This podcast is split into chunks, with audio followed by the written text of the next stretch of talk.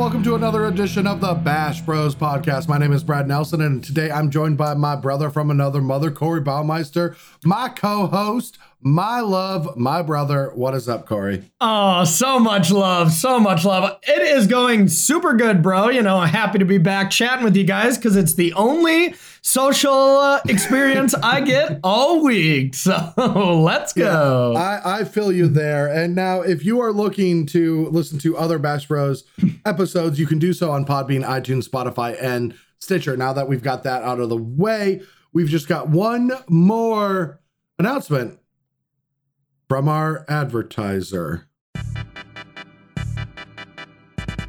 Hey, Corey, how's it going? I'm great, bro. How about you? Oh, I'm sorry to hear that. Brad, I said I'm doing great. I'm just about to actually play in an online magic tournament. Well, have you heard of MTG Melee before? Yes, Brad, that's pretty much all you talk about it. And that is also where my tournament is being held. Well, did you know that there are daily tournaments on MTG Melee ran by almost 300 organizers that currently use the website? Yes, Brad, that I just said that's what I'm doing. All you have to do is make an account at mtgmelee.com and find a tournament you're interested in. I know, I know, Brad. It's that easy. But what if I don't want to play in tournaments? Well, you can become a tournament organizer and run them yourself. On our homepage, there's a link to apply. Okay, but I'm not really sure. MTG That, Melee, your number one source for organizing and playing online magic tournaments. Hashtag sponsored, bro. Hey, also, how much are we getting paid for this commercial? Oh, you're not getting paid for this. oh, oh. okay. Well, I mean, I guess that is fair and accurate for what we're worth. MTG Melee, sign up today.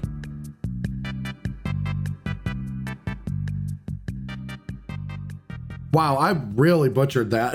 I Yeah, you add did. that to the notes, and I'm like, oh yeah, we have another thing to put in here from from from that company I'm a part of. I'm glad you're staying true to uh, the the places that you represent, bro. yes. All right. Now, now we've got a lot of uh, interesting topics that we're going to be uh, talking Yeah. about today. Uh, we're going to be hitting hitting it and quitting it on a few uh, short topics about the DCI program, the changes to that, and also SCG updating their schedule with canceling a few events. Um, and then our main topic for today is going to be about how deck building has changed in standard over the years. We're going to really take a deep dive into a look um, into how the cards have changed and how we've adapted because the decks are playing out, you know, very uniquely uh, as uh, right now as they did before. But before we do that, we have to introduce this week's special guest. That is right, the Bash Bros Podcast always has a special guest So special. so special. and since uh, you know, Wizards uh, decided to get rid of DCI numbers, we brought in the one person who willingly gave theirs up months ago, and that is none other than MPL member Mr. Brian Braun-Duin BBD. How's it hanging? You know, it's hanging quite well. Uh, thank you for asking that very awkward question. Uh, you know, it's, it, it, it really it's an honor to be a part of this cast. Uh, I listen to you. Actually, I've never. I watch you guys every week, and Okay, uh, good. you know, it's it, really appreciate what goes on here, and and I'm I'm I'm proud to be a part of it. And you know, the, the thing is, is like about the about the DCI numbers. Like, I'll go to a tournament, and someone will be like, uh, "Hey, can I get your number?" And I'll be like, "Ha, sorry, gave that up months ago." So, uh, Brian, do you think maybe they were asking for your phone number? oh, okay, maybe that was it. All yeah, right. I mean, and BBD, that was me because I wanted to have dinner with you, and I really did think it was weird why you kept trying to talk about your DCI number when I just wanted to have beat ups with you. But whatever. Okay, all right, well, it's all coming together. I got, I, I, Okay. yeah. All right, well, that's where we're going to start this week. That there was an announcement um, that they're going to be suspending the DCI uh, numbers area of the program. Now, now Gasp! DCI numbers, I know, uh, and you know these numbers have been used since we started. I mean, my number's eight digits. I don't know how long y'all's are, but you know these these numbers have been growing since the beginning of competitive Magic. Now, uh, you know, last year or two years ago, at this point, you know, we had an announcement that Magic is moving into an esports direction, and the DCI program, while it did facilitate some of Magic's needs for many years, uh, it it kind of always was hit or miss, right? Like we used to qualify people based on their ratings using the DCI program, And we stepped away from that because it stopped players like Corey. You were one of them. You used to not play in events Oh, because yeah. of this. Yeah, it Um, was uh, it was a very weird system that promoted people camping on their rating because you would qualify with like the top 50 in each geographical area. So let's say you were 30th, you do not want to go play FNM and stuff for like a month because that may risk you qualifying for a pro tour. So not a good system. I'm glad they did away with that. It was very unhealthy for just people wanting to play the game. Yeah, and then you know, then there was planeswalker points and all these things. Now, it's fine if it exists if it doesn't cause problems, but I do believe that one of the biggest uh, issues with the DCI number system is it's attached to our personal names, and now in the esports world, that's not really the case. And keeping players' privacy is a very big concern. And so, a move away from this on the competitive and the OP structure, I believe, is a good place to go, especially if people are going to be qualifying for things or big major events are going to be playing exclusively online. We shouldn't force every single player to have their, you know, personal information public and live at all times. Yeah, I think that this this move is hundred percent because of uh, liability surrounding like privacy of people's personal information. Um, and you'll even notice now people going back and looking at their old Planeswalker point history where there's a lot of names are gone, and it's because those people like never updated their Wizards accounts, so Wizards can't Hmm. use their names anymore. Uh, so yeah, the, the this move is hundred percent uh, a legal liability type thing to move away from requiring people to provide personal information to play in Magic tournaments. That makes sense. I never really even, you know, thought that that was the reason. I, I, I honestly thought it was just like website upkeep, like just kind of pointlessness to it when we don't, you know, get buys with Grand Prix and stuff like that. But honestly, that makes a, a ton of sense. Yeah, and and and and then you know knowing knowing Magic players not liking change, uh, a lot of people went to the internet saying that they're deleting a history of Magic, and while there is some history with our DCI and knowing who we played against and when we played against them and all of these things, I'm actually not like in love with this argument either. I think that it is just rooted in, you know, personal bias and something that is not necessary for Magic. There's still event coverage and and things to look back on on the history of Magic. All those articles are still being housed. They're not deleting that side of things. Um, so I and while there is some useful data in a player's career to be used there, we don't even use that information that well when it comes to like voting for the Hall of Fame and things like that. You, it's just often used by the same players wanting it to exist very biasly anyway. So, um, and maybe I'm going to take some fire for saying that, but it's just true. You'll find the one metric that makes the person you want to vote for look better, and you'll ignore the bad ones, and then vice versa. You'll look for the bad ones for the people you don't want in there. It's, it, it, I, I just don't think that this data and history of win percentages and metrics and medians and all of these things are that useful. I think keeping the big, the big numbers, you know, like the the the top events and things like that and structuring it a little bit better whatever. I'm not arguing all the little semantics. I don't want to get into the weeds here but i do think that that is a step in the right direction even keeping the history of the competitive side of things. I, I think that um I think that people losing their DCI numbers is just not a big deal at all. Personally, like it, it's it's a step towards a better like the DCI is a 25 year old program. You know, it has to at some point in time it has to evolve into to a more modern program. So. I, Yeah. I think that that's uh, you know something that people could have predicted what would happen and and is is a fine move. Um, I I do disagree about erasing um people's match histories. I, I personally think it's really cool to go back and look at old events I played and reminisce about uh you know some of the tournaments that I played uh and, and so on. I, I I don't think that they should just delete that data. Um I, I think they should make it av- like find a way to make it available to players who want access to it. Um you know, I, I just it doesn't make sense to me to get rid of that kind of stuff. Like that information already exists. Why why erase it? Uh, moving forward, though, it makes a lot of sense to me to stop using DCI numbers and stuff. yeah So- I, I don't think they're actually going to delete it right now they probably don't have a plan for housing it or that's why they haven't responded Um, but I, I would be shocked if they just delete, it, especially after some of the outcry on social media about it. Yeah, Yeah, I don't. um, I don't think they'll delete it either. They'll they'll No. find a way to provide it to players uh, for yeah, sure. I'm not. I'm not worried about that. I I- mostly I was just coming from the spot of like there. It was th- there's a lot of uproar, but we. But Yeah. moving on.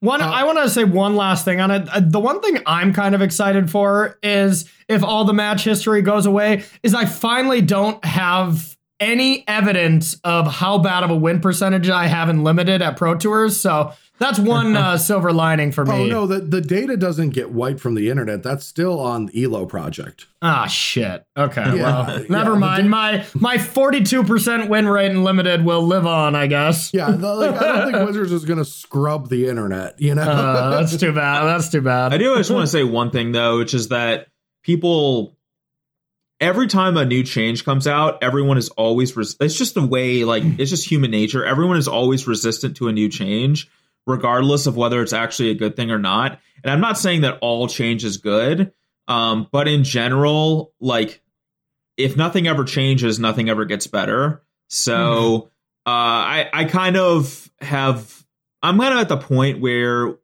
when I see Magic players complaining about something, I kind of just tune it out. And Yeah. I, I, like I know that's just stupid to say, but it's like I, all I ever see on social media is people just complaining about every new thing always, and it's like, I mean, I don't know. It, it's kind of like the boy who cried wolf or whatever. Like it's just like Magic players just will complain about literally everything.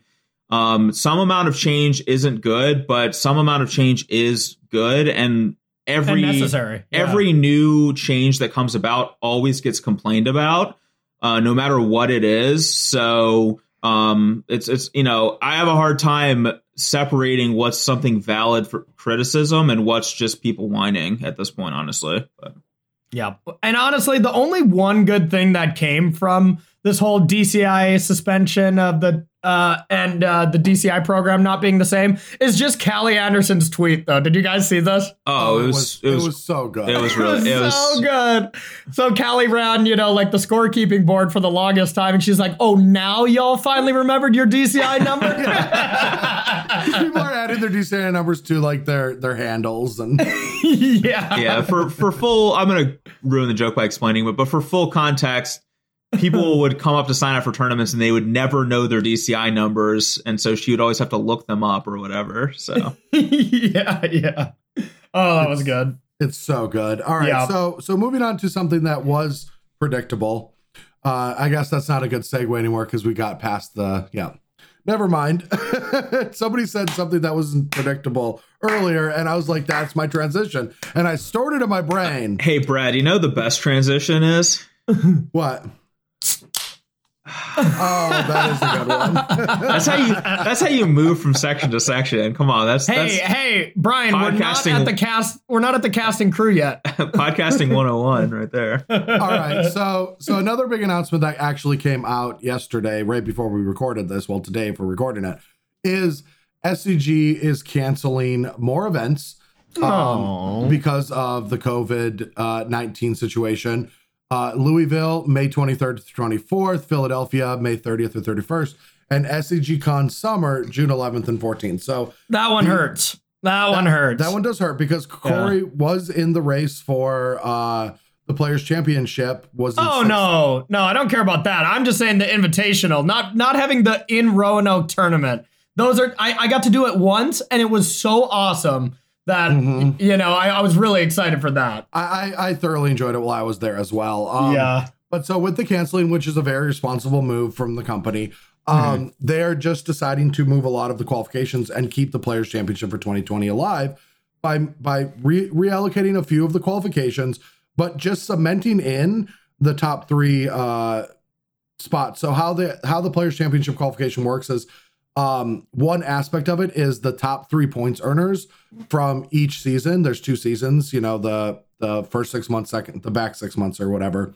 Yeah. of the year. front nine and the Uh, back nine Yeah, front nine and back nine would qualify. And since the season got interrupted halfway through, they're just going with those three players. And those three players are Zach Allen, Will Pulliam, and Pete Ingram. Uh, so congratulations to all three of them. To they're all Woo-hoo! going to the Players Championship. Uh, whatever that looks like when it happens. Yeah, here's my question, bro. Like, what what are the odds that the Players Championship? I know this is a question that can't really be answered, but you know, do you really think the PC could still go down in uh, in this climate? Well, I don't know what's going to happen in the future for tabletop um, events, but I I, I Mhm. would give a suggestion on online tournaments if Yeah. they want to go down that path. Uh, Well, what kind of platform could support that? No, Yeah, just don't- none, none that come to my Smash.gg, I don't think could run that how dare you, you son of a! Son of a what? Whoa. Son Whoa. of a what? Um, I will say that I'm I'm happy for well I'm happy for all three of these players, but in particular I'm happy for Pete because he kind of got screwed over by uh WotC OP in the last year. Not I, that's not a dig on WotC. Like they they had tough decisions to make with the COVID stuff, but he was Mhm. he was at the top of the rivals. Uh, he was at the top of like the competitive magic to maybe get in, a slot into rivals.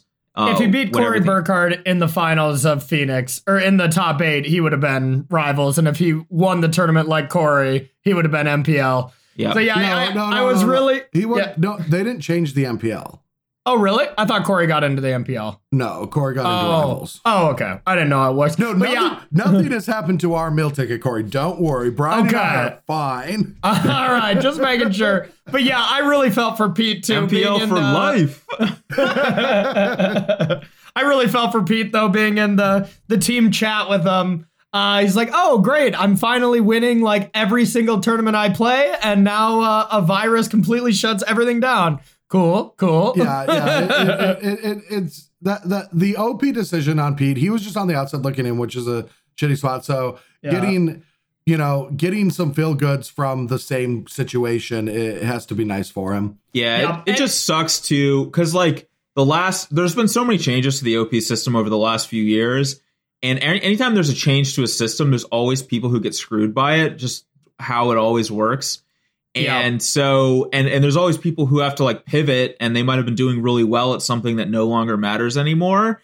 And so mm-hmm. for some people it's really frustrating because they go like you know they're like doing really well and the system changes and now they're back at square one and then they work their way back up and the system changes again and they're back at square one and now they Yeah. work their way back up and then covid hits and they're back at square one like that's incredibly frustrating uh, for a lot of competitive players and many of them have given up and i don't blame them so um, Mhm. it- it- I, I definitely feel uh, for for players like that and so i'm, I'm happy that i mean it's not the same as as getting into rivals or whatever but i'm i'm happy that at least he he gets something out of this so Yes. Yeah. And one thing uh, I want to give uh, a huge shout out to those three players for. I was in sixth in the leaderboard and I top eighted four out of seven events and I was not in the top three. So these players, their resumes for this season were outrageous. Yeah. I know Zach Zach won two of them. Yeah. Um, you know, I mean, did just, Will just beat great you show. in the finals of one of them or two of them.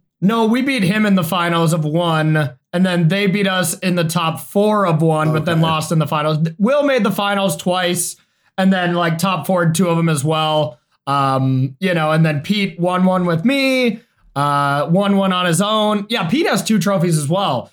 Oh, in, in, in the course of seven tournaments, yeah, this is a skill game, everyone. yeah, I mean it's crazy. I mean, I was yeah in why do you sixth why do you think i stopped was playing the game I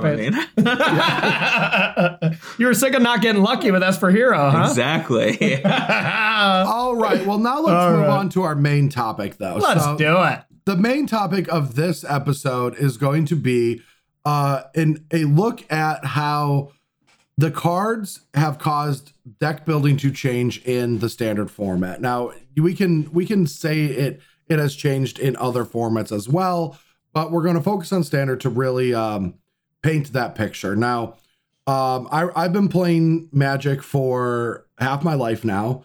Um and you know, I was- I was- old yeah, I was I was getting excited to get to that, but this was the, this is around the year that I hit half half my life. So I've been playing standard for 16 to 17 years now. Um Wow. old yeah. Yeah, it's, it's, it's a lot of years. But so in the course of that time, we have seen a lot of shifts on how cards have been designed and and how how it affects the competitive uh, a- atmosphere. Um, and so today we're going to be taking a look at that because what we're doing in standard uh, has completely shifted. And I think the biggest change to standard, the most on the nose, has been companions. Um, Yeah. But but companions might be a new aspect. I personally believe they don't change the importance and what is important in standard. So to to start to start the topic off, I'm going to go through what I consider to be the most important thing that happens in standard, and that is two things uh, with a few you know breakoffs. The most One important be- thing, and there's five of them. No. yeah, I was gonna make the same joke. But here's the most important thing: part three. yeah. there's there's there's two major things that that that are that should be valued uh, when you're trying to find a good strategy in standard. Is card advantage. Card advantage is one of the most important aspects of standard, and uh, interaction. And what I mean by interaction is m- maximizing your interactions efficiency while trying to minimize your opponent's interactions efficiency. Wait, that's what we've been doing with uh, social distancing the whole time. trying to maximize our situation and trying to avoid other people's What? situations, What? right? That that is a terrible joke because there's a lot of that. That's just that's bad. well, I said that poorly. I Save it for the. Oh man, the post. Save this is save the it- cast. Yeah. Save it, yeah, save it for like the private chats, Corey. Jeez, what? that is aggressive. Whatever. Whatever. I didn't mean it in a bad way. oh, good, because I don't know how it could be taken well. anyway, so so uh, because of this, uh, you know, we've seen companions come into standard and shake things up, and it's shaking things up in other formats because they're they're potentially breakable. We're seeing Lurrus all over the place is just this free roll of card advantage and maybe even enabling. There's other ones enabling certain strategies, doing things in Legacy. The the red white one, Lyris or whatever. Um, is that the name? No, what's the red white one's name? I don't even know, but Is it Lutri or is that the blue red one? That's the blue red one. yeah, whatever. What Ket Ketra? Oketra? Uh, is it Oketra? Oh no, The the activated ability one, right? That is being played with like Heliod company decks and stuff like that. Yeah. yeah, the act and and also working with like Basalt Monolith and and things like that. That, Oh, that just sure. creates its own engine. Um, we're seeing things like that. I think that'll fix itself. I can see bans there, but in standard, they've kind of just made a helm there where, in my opinion, they are just the new face of mid-range strategies, and and we have to understand that conceptually uh, and and build around that. And we're seeing that evolve, right? Like let's let's just like take a look at a current standard deck, It- which is Bant, uh, Bant, uh, the Yorion? Yorion, yes. um, that deck generates a ton of card advantage, uses a lot of permanents that have enter the battlefield effects, card advantage, uh, to then reset them with Yorion. And this deck is getting exploited by a lot of combo decks because it doesn't interact that well with them. Uh, Temur Reclamation, both Temur Reclamation and even the cycling decks, uh, these new Boros cycling decks. I don't know if you've seen one yet, Brian, but they are they're wild. I played a, a uh, sorry to just jump on this, but I I played against the Boros cycling deck with a pretty much a heroic strategy in standard, and it was by far the most common as uncommons I think that have ever been in two standard decks at the same time fighting each other in my entire career. yeah, it's like you need one mythic to complete both of those decks. One mythic wild card. the mana base, that's it. Yeah, it was, yeah. it was it was wild. Um, both Plura strategies. Um, but yeah, Yep. so we're seeing card advantage completely change the landscape of standard. Um, and and I just want to say that th- this has been a lot, like kind of like com- I don't think companions are new in that regard. They're just like kind of the epitome of of the kind of thing where yes, Ma- Magic has just been trending more and more towards the concept of you never run out of things to do with your mana and you have things that scale as the game goes on and and, and I, I believe that's a conscious design choice by WotC to uh, make the game more fun for new players where you don't get mana screwed as much because you have cheaper plays and then those cards provide you with value even later in the game so you don't flood out and have nothing to do as much either Yeah, I've been uh, personally really enjoying playing with the companion so far. You know, I mean, I, I think people really focus on the negatives of it uh, a lot more than just, you know, trying to build new fun ways to interact with them. So I don't know. I've been enjoying them. Brad, you feeling the same or? Well, well, uh, yeah. I mean, I, I've been having fun, but I want to go off of what Brian's saying and give some examples. Now, Okay. like Brian was talking about, you know, never running out of stuff to do. And we're seeing that in even the niche cards. Now, if you look at a like Kinnan, Bonder Prodigy, that's the mythic Simic creature. It's a blue green 2 2. And whenever you tap an nonland permanent, for mana, add mana of any type uh, permanent produced. And then it has some seven mana ability. I don't even care. I'm not even going to read it. It's just something to do with your mana. And Yeah. and we're just seeing cards like this being produced more and more. We're seeing cards that are looting more, drawing more, finding more action. Um, I mean, they're they're all just giant text boxes all around. Yeah, like uh, Yeah. the omens are a good example of something where it's like you get an effect out of the card that's like kind of worth the mana you spend on it, and then if you ever have extra mana, you scry. You know, like Yes, Mhm. and and we Mhm. have and and this is well, like one of the craziest things I think about standard is there's a lot of utility lands in this format, but they're not like disruptive utility. They're they're uh like the castles, and there's a new land that's being played that like draws cards based on um what is that called? It's- It's uh bo- yeah, Bonder's Enclave.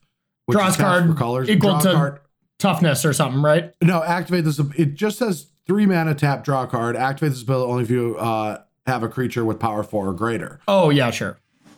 And and the Triland cycle, the Temple Scry, uh, you know, these are all abilities that tell you play more lands and get rid of extra lands later in the game.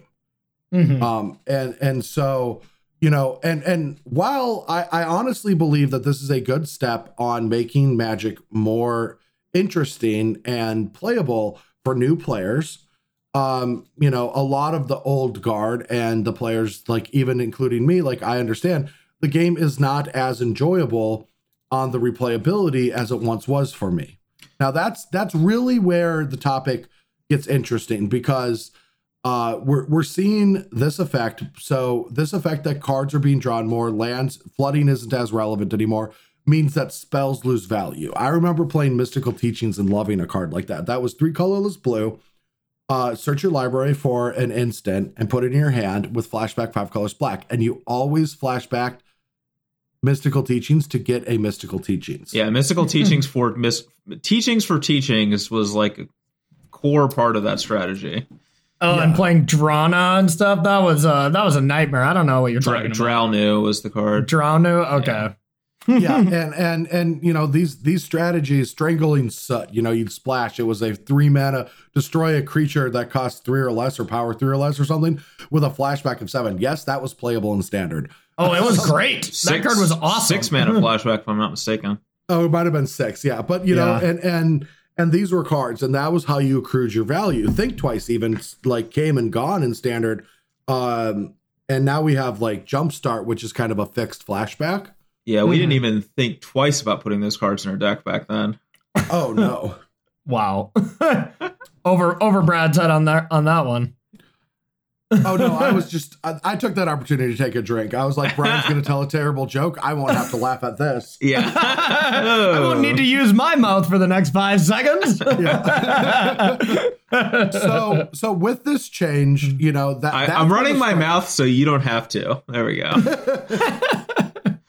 So so with these giant changes to card design, um, that is really where the conversation uh has its argument points because with this evolution of building more powerful cards with more text, Magic as a game can break more often.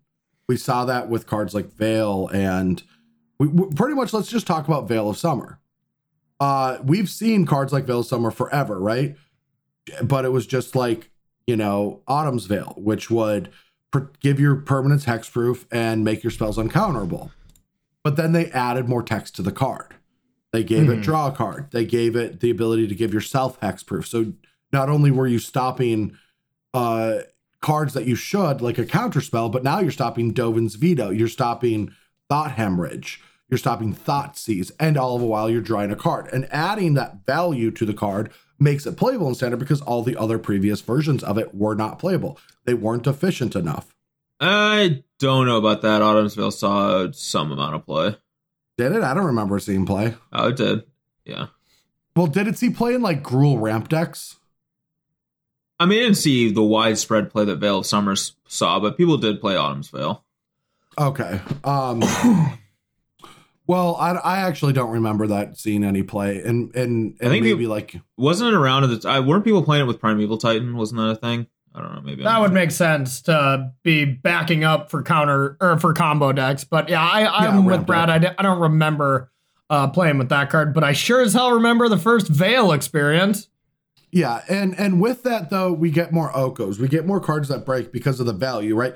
Like the problem with Oko was because the all of the creatures that well, Oko was already good, but in standard, it really got pushed over the edge, in my opinion, because of Veil, because Gilded Goose not only uh, had the ability to produce mana, but it came in with an extra permanent that could be used later on in the game. So if you kill the Gilded Goose, it left card advantage, right? It left a piece of cardboard on the board. Wicked Wolf not only had a fight ability, but it used these food. And so adding additional text to all of these cards to give them more value, to give them more card advantage and more options has caused certain cards to just be a little too good. And we're seeing larger band lists in standard than we have in a very long time. We're seeing um the you know the the customer what's the word? What what's what's the word I'm looking for? Like the I don't know. the uh like customer faith. Oh, uh, like consumer confidence, that kind of stuff. Yes, Or- the consumer Mm. confidence is at an all-time low for the players that have been around for so long that they're just ready for the game to break. They want to pounce on it. Every time a card looks too good, it is too good. yeah, And pe- there's a lot of that now where, be- like the starting down the path of having to ban so many cards in standard has now just caused people to condition themselves to want to ban anything they don't like playing against. Like, which I have to say is the worst new trend uh, to come out of Magic from 2019 because it is just leaving people not wanting to build decks to answer certain cards anymore Like and I- just only solve them by banning them, which I, I just hate so like much. I see people calling to ban Teferi Time Raveler. It's like, yeah, the card is a good card, but like being a good Mhm. card is not cause to be banned. Like, I, I don't know. It's well, I mean, Yeah. we both kind of got into it on Twitter with people, and it wasn't like too savage. no, it wasn't like- savage at all. But But, it, it started it started around Teferi, and you know, we both were defending Teferi Time Traveler's existence and standard. Uh well, a lot of people that were in the arguments were saying that our defenses are just, you know, saying that a lot of other things should not exist the same way. I'm like, well, this is a good way. And, and an example of this is like, it's a good way to beat Temur Reclamation. And without it, Temur Reclamation strategies or flash strategies in general will be too good. And people are like, well, the, then that means that the flash strategies are too good.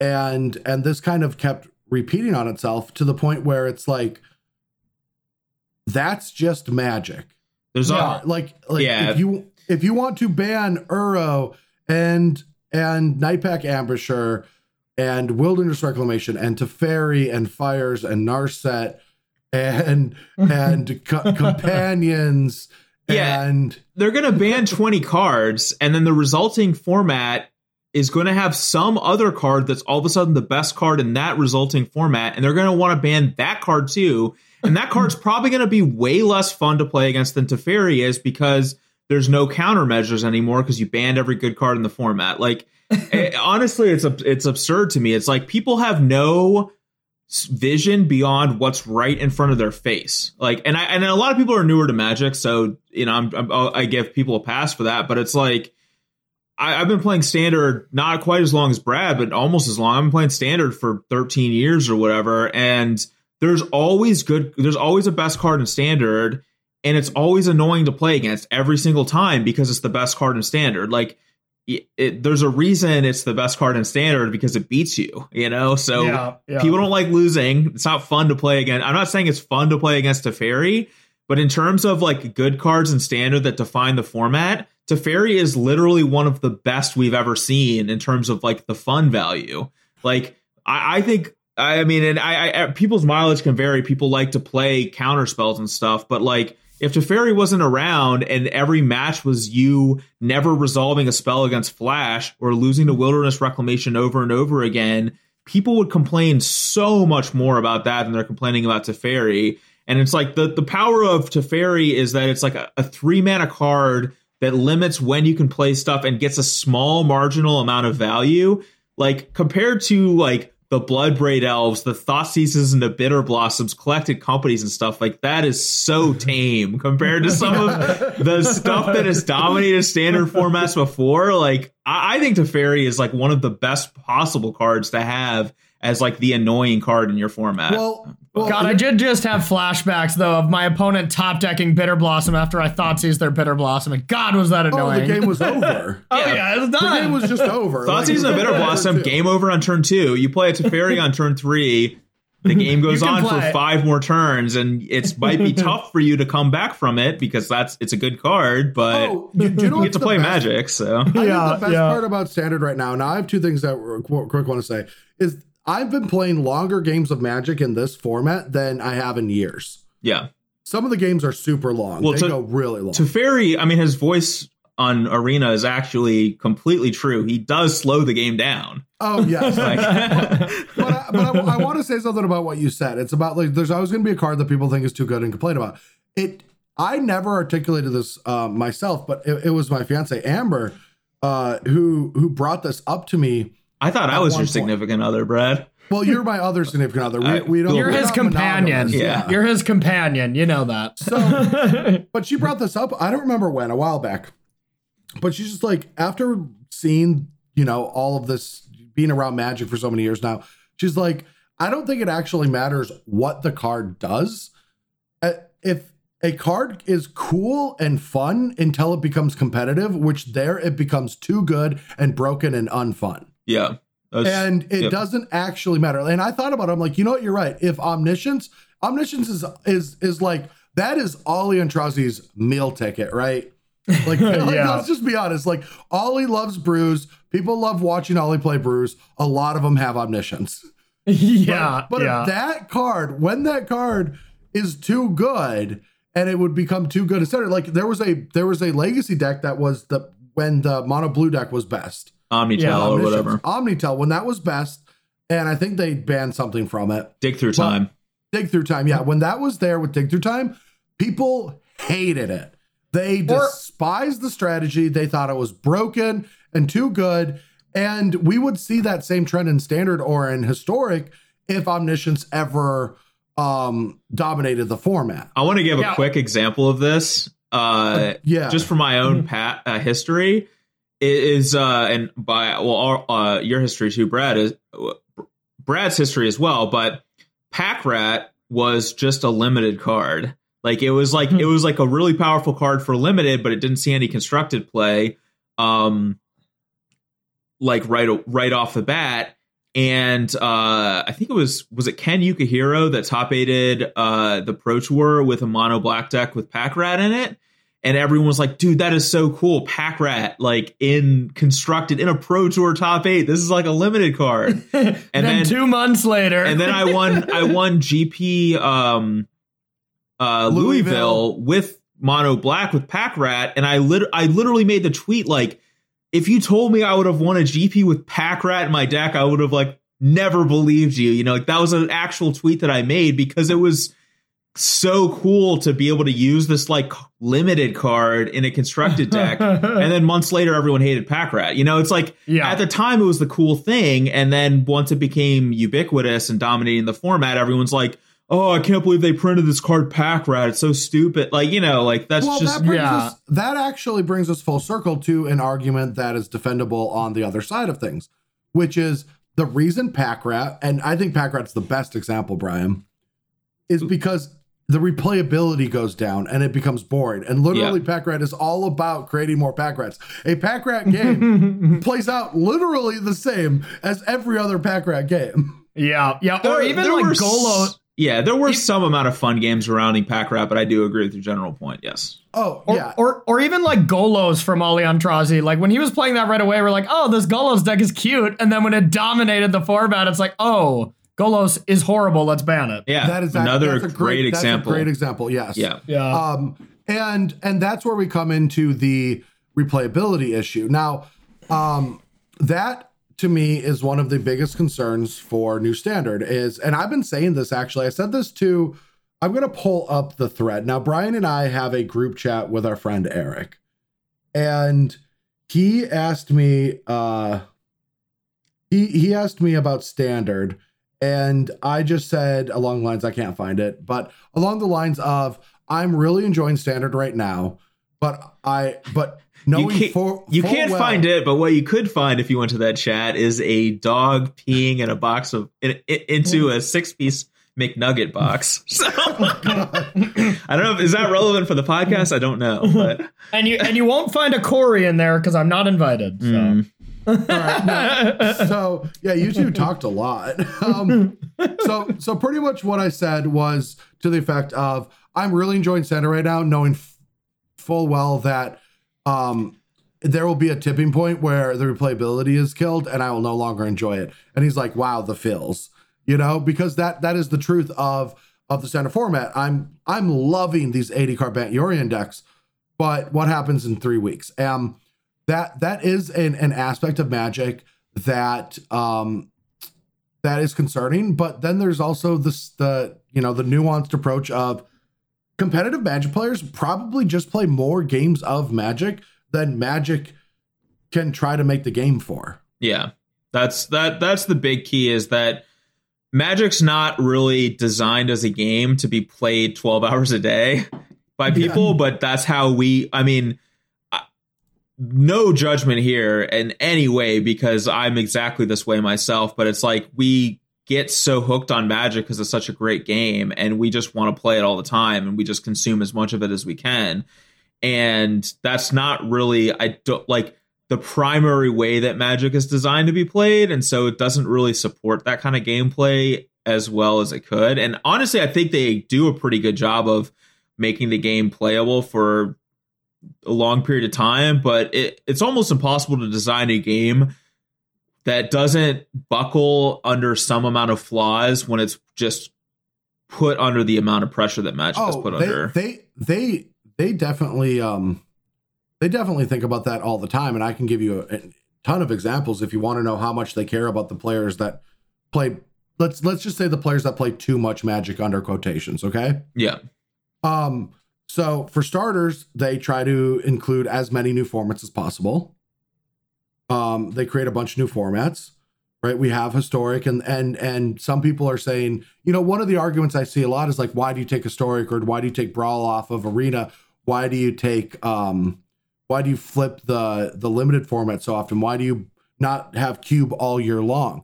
These People are- would get bored of it, right? Exactly. If you Yeah. had access to something all the time, you would not actually use it. It is a psych, psych psychology thing. So if Mhm. they could they could leave up in three old formats and three cubes on MTGO all day every day. And Mhm. but if they just cycle the six of them every two months, th- not only will your your enjoyment of Magic be higher because more people are doing the thing you want to do, but they will just run more events. Yeah. It, And- it, it- it's actually good for players and and also for them even though Yes. people think that they want to be able to do something all the time Mhm. like it's not actually better like So are you saying they cannot handle the truth? i well, don't it's it's I don't know what that means, but it's marketing and psychology, and a lot of times businesses use psychology to exploit their base, but also that psychology is just better for them. Hence the McRib. Ooh, Is that that's a bad example yeah no? But I'm saying like it's better for people that it's not out all year long, so they can only eat something like garbage that tastes like garbage once a year, but they sell more of them during that time. I think the worst example would have been the Monopoly game from McDonald's. that would have been the bad one. well that, that's a I, I think the monopoly game is great if you work for mcdonald's Yeah. yeah or are a friend or you know you mean if you were connected with the people that were giving away game pieces to people? Yes. yes I don't, think, I don't think it was that good of a story for any of them, to be fair. Yeah. Um, but no, Except us, because that documentary was good. All right, so so so getting back to topic though, we, we've we've we've talked about how like Magic design has kind of shifted towards cards that keep giving you value constantly, et cetera, et cetera. What? How does that affect deck building though? Like, how does that change? Because because the way we built decks 10 years ago is not the same as how we built them now and for good measure because a i think we've evolved as deck builders since then and b you know cards are different magic's different now so we have to build our decks different to keep up so i don't know what do you guys think Well, about that how does that I think the I think the What? biggest rule. Or you, you go with yours, Corey, then I'll say something better than what you said. Oh, of course. Yeah, that makes sense. ooh Uh, honestly, though, the one big difference that I notice for deck building is the fact that sideboard cards are much more. They all the sideboard cards have a really high ceiling in very specific targeted matchups. Like there is a lot more noxious grasp, aether gust, you know, decree. These type of cards that are really good against just a specific deck instead of like a broad strokes of, you know, you bring these in against aggro, you bring these in against control. Like now it's like, okay, this aggro deck, you bring in this four cards. This aggro deck, you bring in these four cards. This control deck, you bring in, you know, that kind of subset Well, of stuff. I think I, I think that that has to do with the efficiency of these cards. I think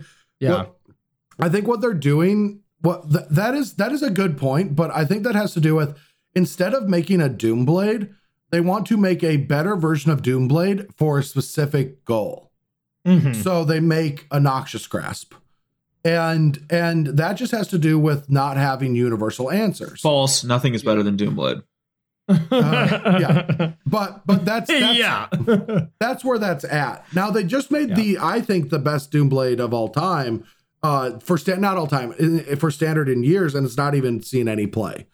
Uh because of how standard looks. Um it's the uh the heartless something Heartless Act. heartless summoning heartless act, yeah, heartless act. Um Yeah. but but so what what I wanted to what I wanted to say though that I think is the biggest thing for how deck building is now is people are not playing enough lands. Even the people that think they're playing enough lands are probably not playing enough lands. I have 39 lands in my Yorion deck and I think I should go to 40. Um, Yeah, I saw a list with 41 today online. So I'm Yeah. like, Jesus.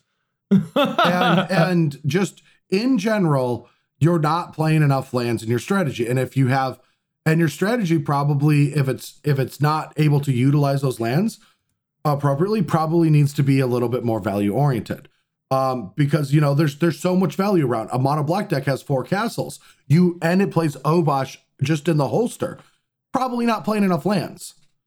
Um, because you want to hit all five lands every game, you know, and all five mana sources. So like, Sometimes you only need four, Brad. You got that artifact in there. So, Oh, for sure. But but but what I'm saying is that um with with like throw out the concepts. A lot of the concepts in Magic about, you know, your land drop stuff are just gone. 24 land decks, that's a joke. yeah That's just a joke now. 10 years ago you had to really weigh how many lands you were putting in your deck and like aggro you'd see aggro decks with like four and five drops and only 20 lands because you couldn't afford to flood. And you could afford to miss your fourth land two or three times and be all right. Um but now that like magic has really shifted away from flooding out and uh like it's just you know it's so hard to flood out now when all your cards just do a million things. And yeah like brad's saying you have castles now and you have all these other stuff that draw you cards and make sure you have things to do. Uh that the easiest way to lose a game is to miss a land drop. And so yeah it's just the, that i agree like 100% like deck building has just changed so much where it used to be a consideration of fl- like flooding out used to be a huge thing where it's like i don't want to play enough lands because i don't want to flood out.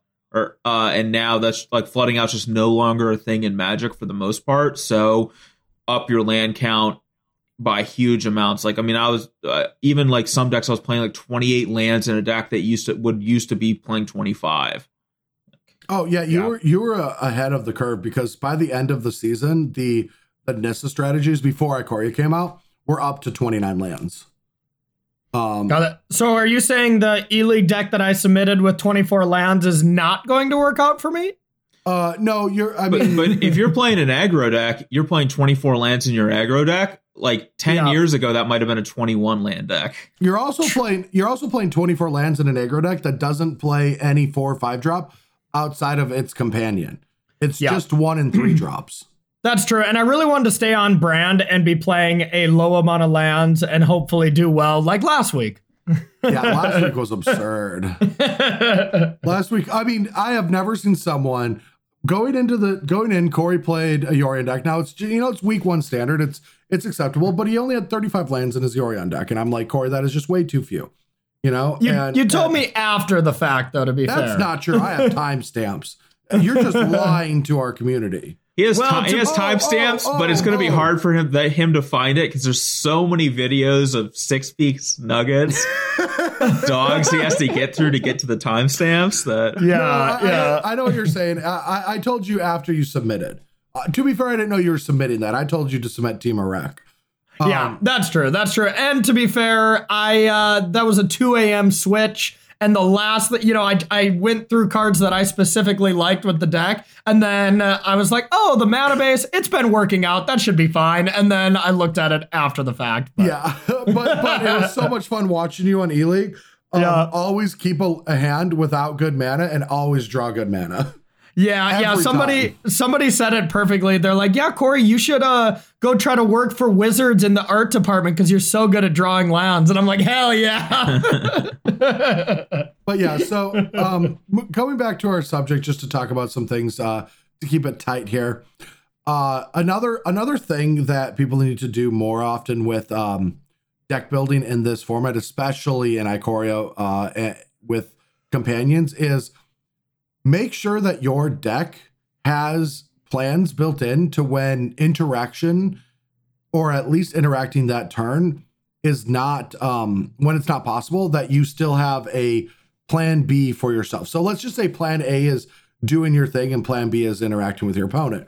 Sometimes it'll feel like you need to interact with your opponent, but you don't have a good way to do that. So your deck has to have a very good thing to do to try to catch you up. And the best example I have for that is let's just um take a look at um Future Kanister's Bant Yorion deck. Now, that that deck has Narsets and counter spells and things of that nature. I my theory was that there was a different Bant Yorion deck that just ramped, had Green Cavalier, Omen of the Hunt, Growth Spiral, and Uro, and more lands than than Kanister's build. And my theory was when things got dire and and in the middle turns when I, there was a Narset on the board and I didn't have a way to good good way to interact with it because I didn't draw the cards that I need, I can just ramp and I can just go hard on ramp. And then in the late turns, I have a mana advantage on my opponent. They might they might now hold up a counter spell and not use through their mana, and I just start my turn with a Teferi.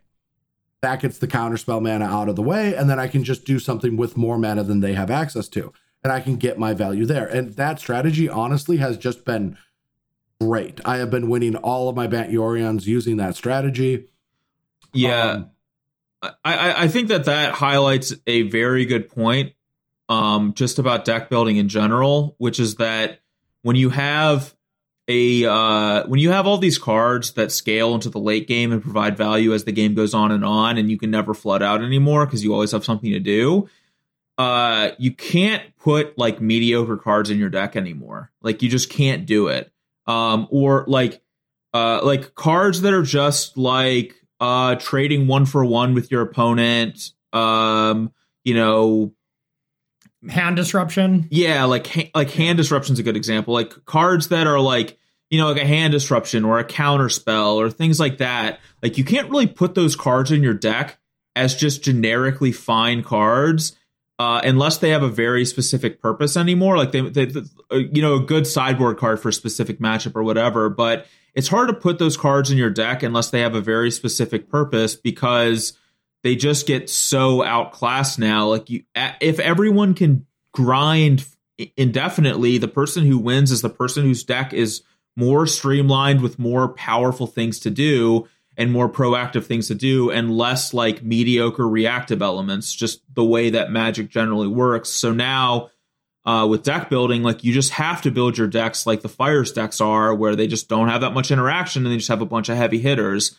Like that's just how you have to um, how you have to construct decks these days. Um, Mhm. Gone are the day go- gone are the days of of like you know three doom blades and five counter spells and you know like Yeah. that Yeah, kind of magic. You just yeah. can't build those decks anymore. honestly, you you bring up a really good point um, of just why we're seeing like Temur Reclamation being good because every deck is playing such limited amount of interaction. And I mean, that is why a deck like Temur Reclamation is good because you always needed so much pieces of interaction to be able to combat that deck. So, I mean, that, that makes sense. That's what we're seeing right now. So, so one one of the other things that's very interesting about this is it's kind of a deck building philosophy that um, comes up every once in a while. That that uh, I talked to somebody in the melee Discord about uh, in one of our like strategy rooms, but um, it, it it just holds so true here. So let's just use Temur Rec as an example. My build last week um, did not have any Storm's Wraths or Flame Sweeps main, and only had two Scorching Dragonfires in the main deck as interaction, along with one or two Blast Zones. I was trying to figure out what number I wanted, and that leaves me in a terrible position against aggressive decks. I do not win many game ones there, and a lot of people are like, "Well, we should add to have a chance there." And to get to the the theory is if a format has a lot of decks that make you want to have longer games, your deck should be focused to be able to not draw dead cards in those longer games. Um, and and then have a sideboard that hammers the high concentration of card quantity that you need to actually facilitate your aggressive matchups. Because what happens is if you don't have a high quantity of interactive spells for an aggressive matchup in your main deck anyway, the likelihood of drawing it by the time you need it in those matchups is is too low. Uh, you're only going to see 10 cards, 11 cards off the top of your deck, and one of them has to be a Wrath effect. But now, um, when you add those Storm's Wraths and those extra removal spells to your main, when you play a longer match that goes maybe 10 turns, now you're seeing 30 cards of your deck. And if too many of them are those removal spells, then you're going to lose those games. So building your main deck with too many removal spells in a metagame that's similar to the one now is going to cost you win percentage against the board. Um, mm-hmm. so focusing on the highest hitting things, the the matchups that that that take the longest, trying to have the most um, interaction possible for those matchups and your game plan built around them, and then hammering the sideboard with you know eight or nine, let's call them red cards, you know, removal spells for a Temur Reclamation deck. And and and that's the strategy that I've been using for my Temur Rec decks, and that's where I'm finding the most success. And that's a concept that you should think about moving forward. And and we already yeah. see a lot of decks built that way that are successful. We see we see like Kanister's deck have like 10 removal spells in the sideboard, and same with my mm-hmm. Bant deck. And we see Jeskai Fires having their Clarions and their interaction, their Bone Crushers main deck because um because they have to focus on their anti-creature decks after sideboard. It's more efficient for them to be built that way. So, yeah. um, and on, it, on sorry, BBD, I just want to make one point on that. And I know we're going to talk about this a little later, but exactly those reasons are why I chose to play an aggro deck uh, for E League this time. And it's not because I think this is the best deck. Um, spoiler alert: I'm going to be playing mono uh, black aggro in E League. Um, there's you know, no uh, spoiler. Uh, E League is over by the time they listen to this. Yeah, so it's either going to be a great call or a you know a stupid call. But I think this deck is underpowered. But all these decks are trying to not play a ton of main deck inter- interaction and focus on that kind of matchup in the post board games. So I'm hoping to steal a lot of game ones and just hope you know the power of the deck can push me through. But I think that is a hole in the metagame right now with all these decks shifting towards not having a lot of interaction in their deck. Yeah, to to, to to try to put all this into a general sense, the the general concept for deck building is that hedging is no longer really a valuable strategy where it used to be. Uh, it used to be a thing where you'd build your deck where you had like uh, you know, you had a, some amount of cards that were dead in one matchup, but really good in another. You had some amount of other cards that were dead in, you know, that other matchup, but good in the first one, and so on. And you kind of built your deck to kind of hedge a little bit across the board uh, to give yourself the best game one win percentage. And now, uh, deck building, it just it, hedging is just really bad uh, because, like, if games are going on long and stuff like that, like basically what Brad's saying, you can't afford to draw dead cards uh, or you'll lose those grindy games.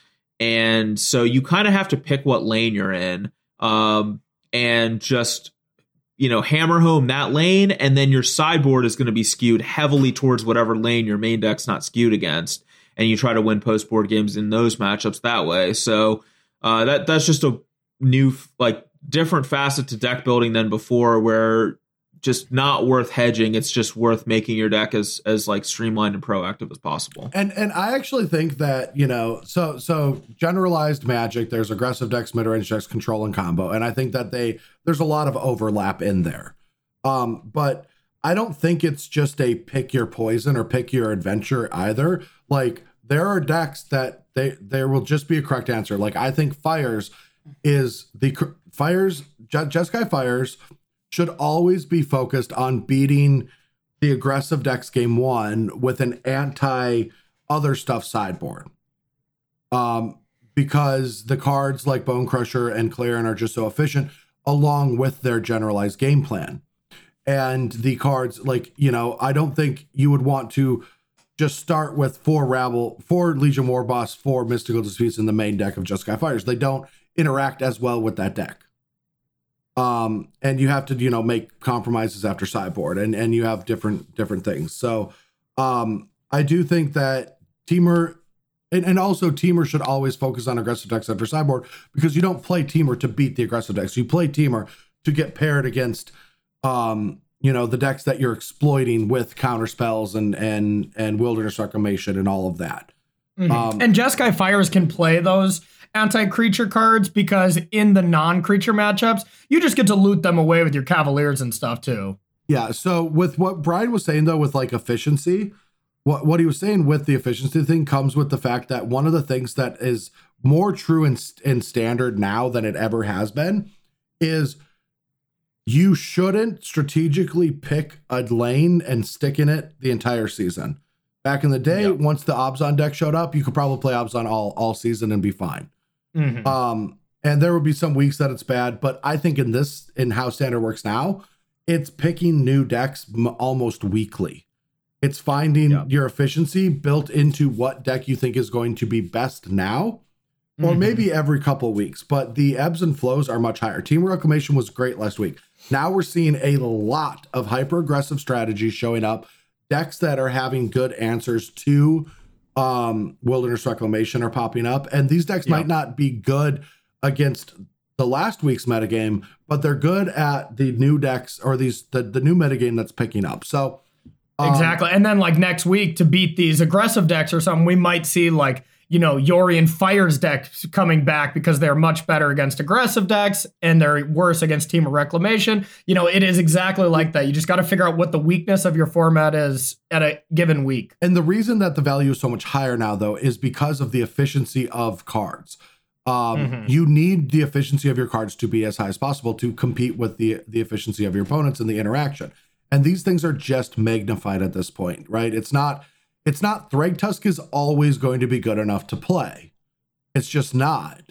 There's there's too many angles of attack in this format and there's too many hmm. ways to gain good card advantage and good efficiency and and or or or just there's good ways to exploit your opponent. There's fires into cavalier. That's unbelievable right? There's a 7-6 for 3 mana running around you know that doesn't get aether gusted you know like like there's there's a lot of good powerful cards but there's really good ways to attack it. You just have to think smartly when you're building your decks.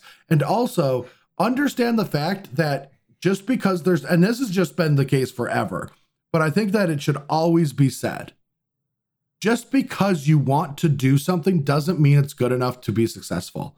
And you can't justify your biased opinions by saying something's wrong with the game. Right? Yeah, you don't the- you don't play Jund in a Tron metagame. You just don't do it. You have to mm-hmm. pick up a different deck. but it doesn't mean that Tron needs to be banned or whatever. It, yes, it doesn't mean Tron needs to be banned. Uh, but let's get real. We should probably ban Tron. though, don't yeah, think, I really think we should, but yeah. That's what we're getting to, right? Finally, Like, I can play Yeah, yeah. Jund again. Uh, We came full circle that we just need to talk about banning cards by the end of this anti-banning podcast. Um, yeah, like the yeah the the that that's less about deck building and more about uh metagaming. But yeah, like the the as anytime you have to build your deck to not hedge and you have to build your decks to uh be streamlined and proactive. It always creates a like rock paper scissors kind of metagame. It's kind of I Yeah. mean mo- modern is has been an example of, of those kinds of formats where people don't change their decks in modern for a variety of reasons, but every time you sit down for a match in modern, you know, did you get rock or did you get paper? You know, with your, mm-hmm. it just it, is your scissors deck going to win or lose? You know, oh, I got burn. I I'm twenty percent against burn. I'm going to lose. It's like, oh, but I got you know, I, this time I got paired against like affinity. I'm so good in that matchup. Um, that kind of stuff aspect of modern and. I'm not saying that like people love modern and I I love modern even. I think I think that kind of magic can be very fun. Uh, yeah, modern sweet. But the idea behind formats like that, at least in standard, is that um, you know, you have to like things are going like what's good one week is going to be bad the next week. What's good that week is going to be bad the next week. People are just going to keep shifting, and you just have to always uh, stay ahead of the curve. And yeah. even for people who like a lot of players, you know, they have one deck and they don't have the ability to switch to other decks because they can't afford it variety of reasons, which is completely legitimate. But what you can still do is uh, tune your deck. So where like if you have a uh, a deck that's like Brad was talking about with Temur Reclamation, where uh, you don't have any anti aggro cards in your main deck and they're all on your sideboard. If the metagame shifts to an aggro metagame, you can shift. You can almost just invert your deck list where you main deck those storm storms wraths and stuff and, and scorching dragon fires and you sideboard your you know more value oriented cards and uh and vice versa depending on what's good each specific week but you can't just keep playing the same deck forever it's not like yeah the days of abzan where mm-hmm. you just played the same yeah. 75 give or take five cards every single week speaking yeah, of modern or, though Corey, didn't you hmm you you took second in the thing this past weekend, right? Or was that two weekends ago? I've uh yeah, it was last weekend. Yeah, it was last weekend. I uh, took second in the modern challenge and then got ninth on breakers the next day in the standard challenge. And had E League. So I had a good week last week as far as tournaments go. Yeah. Yeah. I uh I took second with Temur Urza with Yorion. Um, and my I went nine and two, and my only two losses were both to Dylan Donegan, the Temur Urza King, um, in the finals and in Swiss. But yeah, it was a good tournament. Yeah, just just you brought up modern, Brian, and I was just like, oh yeah, like I I, I couldn't even remember. I can't even remember the days and what weeks, what weekends yeah. are, but no, Modern is awesome right now, though. By the way, if if you guys haven't been playing it, like it is just such a delight of a format. Oh, I don't um, want to talk about Modern. Um, I want I want to okay. I want to touch on what Brian was saying, but I just I just remember that. Um, I don't want to talk about Modern. Corey, how about that Modern result you had? Uh, Corey's like, oh, it's really great. Okay, let's move on. Uh, All right, save yeah. it for the cast. Wait. All right, fine. I wanted to talk to you about your result, not about the actual format of Modern. But since we're going to go that way, we can uh we can we can bench this unless there's anything else people want to add. I think uh in there is some really good stuff. Uh we could have mm-hmm. been delivered a little bit more cohesively, but it is a challenging subject to really talk about because it encompasses so many aspects of magic. Yeah. Yeah, I mean the main no, thing I, the main point is just that the game ch- has changed. Like Magic's just not the same game that it used to be. And kind of go back what was said before, people are really resistant to change, and I, I think a lot of people are unwilling to adjust how they view the game. And like one of the biggest things for keys for success in Magic is to stay on top of how the game shifts. And like a lot of people still treat Magic as the same game that it was when they were playing five years ago or 10 years ago or whatever and they get frustrated because they're what they're doing isn't working and they you know lash out with like this cards are too good the cards are stupid now they got to ban this they need to whatever it's like magic it's like magic's not fun anymore and it's like i sympathize with the argument about like maybe you don't enjoy this brand of magic as much as you used to i know i personally don't either i don't like games that le- that drag on forever where everyone just gets value out of every card it's why i don't play things like uh what's that format?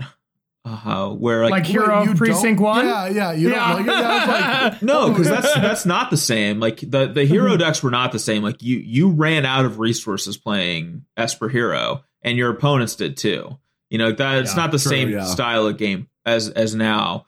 Um, and games and games did end on the third and fourth turn. You know whether they whether it took six turns to finish it or not, but Yeah, I think escape is a big part of that. You know, it's just you always have something to do uh, with your powerful titans and But- stuff. the point I'm getting to is that like you know it's it's it's on you to change how you think about the game. It's not on Mhm. the game to shift to your whims. You know, like this is just how Magic is now, like it or not. And if you want to be successful and you want to probably enjoy the game more, you ha- kind of have to change your mindset as as how to approach deck building, both in the kinds of decks that you're playing and also the kinds of cards that you're putting in your deck and the way you're approaching matchups and the way you're playing the games themselves. You just can't apply old metric like not metrics, but you can't apply like old ideals to current uh cards. It's just not going to be a successful strategy and I think that's why a lot of people are really frustrated with the game now is cuz they're unwilling to adapt or don't find it fun to adapt and again, I sympathize with that, but that's just not a successful way to look at Magic. Yeah. No, Yeah. well said, BBD. Well said indeed. Now, uh, to to close out the episode, we've got two more uh, things real quick. We've got uh, any updates that anyone wants to talk about from the personal side of things.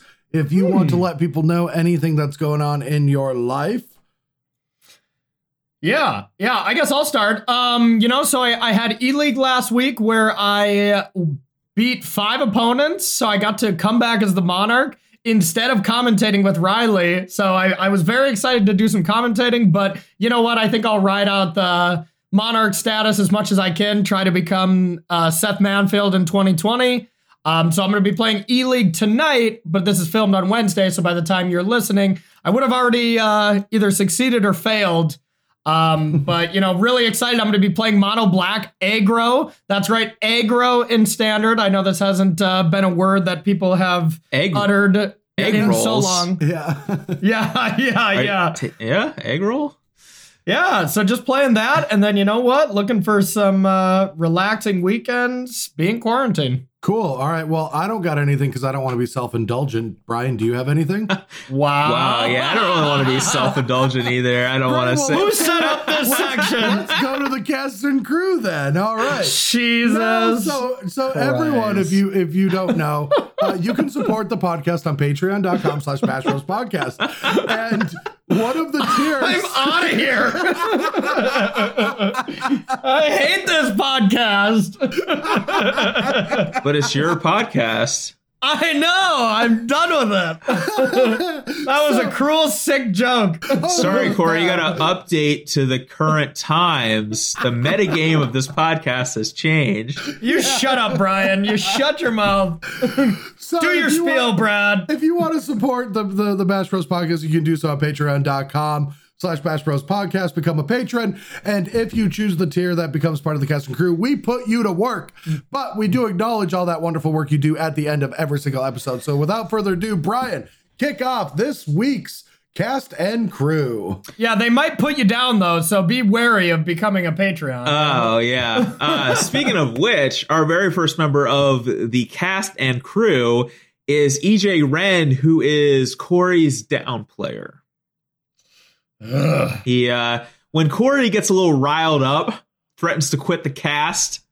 Uh, we need EJ to calm him down, get him back in the mood, so that we can dagger him again on the following cast. Oh, that Hey guys, right. hey guys, hey guys! I just wanted to let you know. Uh, I just talked with EJ Ren over Skype here. Uh, I'm I'm feeling a lot better. Okay. Oh, great! Carry- All right. carry- Excellent job, carry. EJ. Yeah. All right, now next up on our cast and crew is Alex Arnaldi, who is our data ist. Yes, yeah. he uh, He Whoa. all of the, the, data. yeah, yeah. Wow, that was good. Okay, so uh, Good news about uh, a lot of the a lot's prob people. Sorry, a lot of companies have problems with their data getting lost, but he always backs up that data. Uh, I yeah, was. I actually thought you wanted me to time it. yeah, I I did. I did, but you were a little too early on it. Uh, Wow, you guys are really good. You guys are really in sync there. So our, our next uh, member of the cast and crew is Paul. Oh, Paul I who? thought you didn't. You didn't have a uh, a Coke Zero opening thing queued up, Brad. oh, I really Sorry, thought you were going to beep that out, Brad. Yeah, I, I thought so too. I didn't think about it. All right, we bu- we got Paul Kakarowski, uh, who is BBD's wall staring photographer. BBD does a lot of staring at walls during these boring times. Someone's got to capture all these moments. I love that Corey's not even going to attempt to say it the way that I said Nah. it correctly. I don't conform. He forges his own path. It's a it's an incorrect path, but props for forging your own path. All right, next we got Thanks, buddy. we got Spoon Tongue, BBD's hairstylist. I don't know what, was, what word was getting beeped out there. BBD, probably. It is slang for big.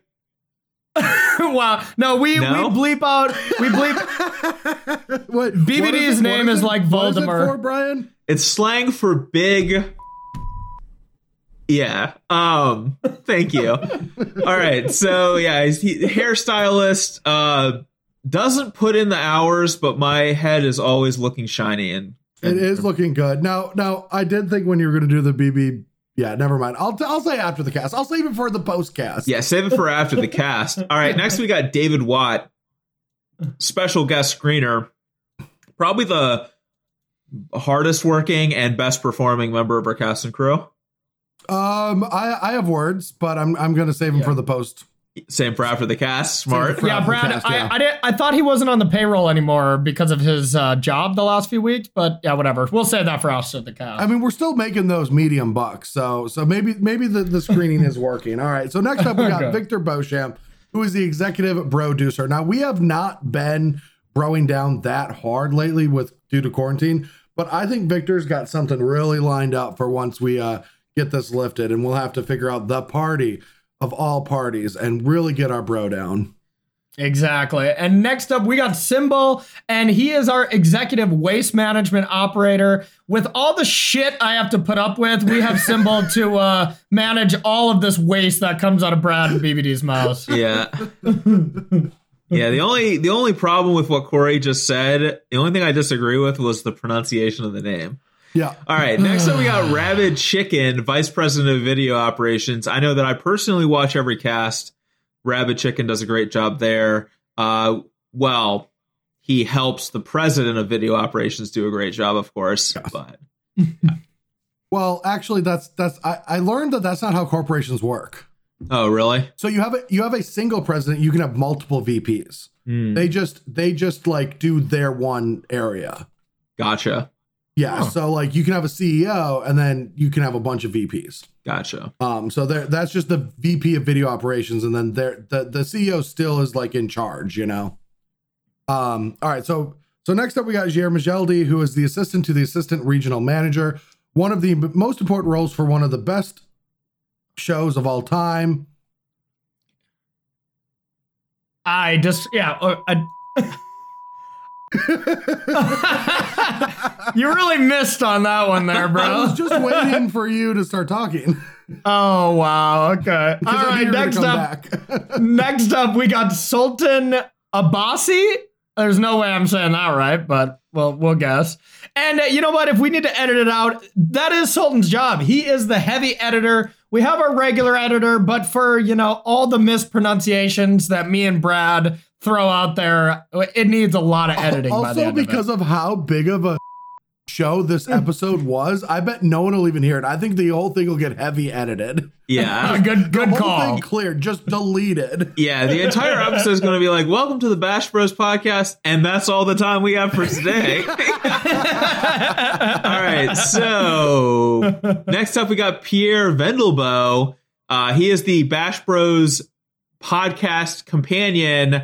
Uh, unfortunately, can't be played from the sideboard though. Is that is that the deck building restriction? That is the restriction. He is in, in effect the null rod of Bash Bros podcast companions. Wait, so are you saying Pierre Vendelbo does nothing then essentially? So is is does he get the same wage as you, Brian, since that's about the same amount you put in? Uh, well, doing nothing is actually a little bit better than what I do, which is actively hurting the cast. So Next up on the list is Time Ghoul, who is our manager and uh, definitely needs to whip us into shape because this was a loose goose of an episode, if I can say it. So he might be your manager, but he's not mine because I don't have a manager and I can't be managed. Are you a Karen and need to speak to our manager? Because if you do, that would be Time Ghoul.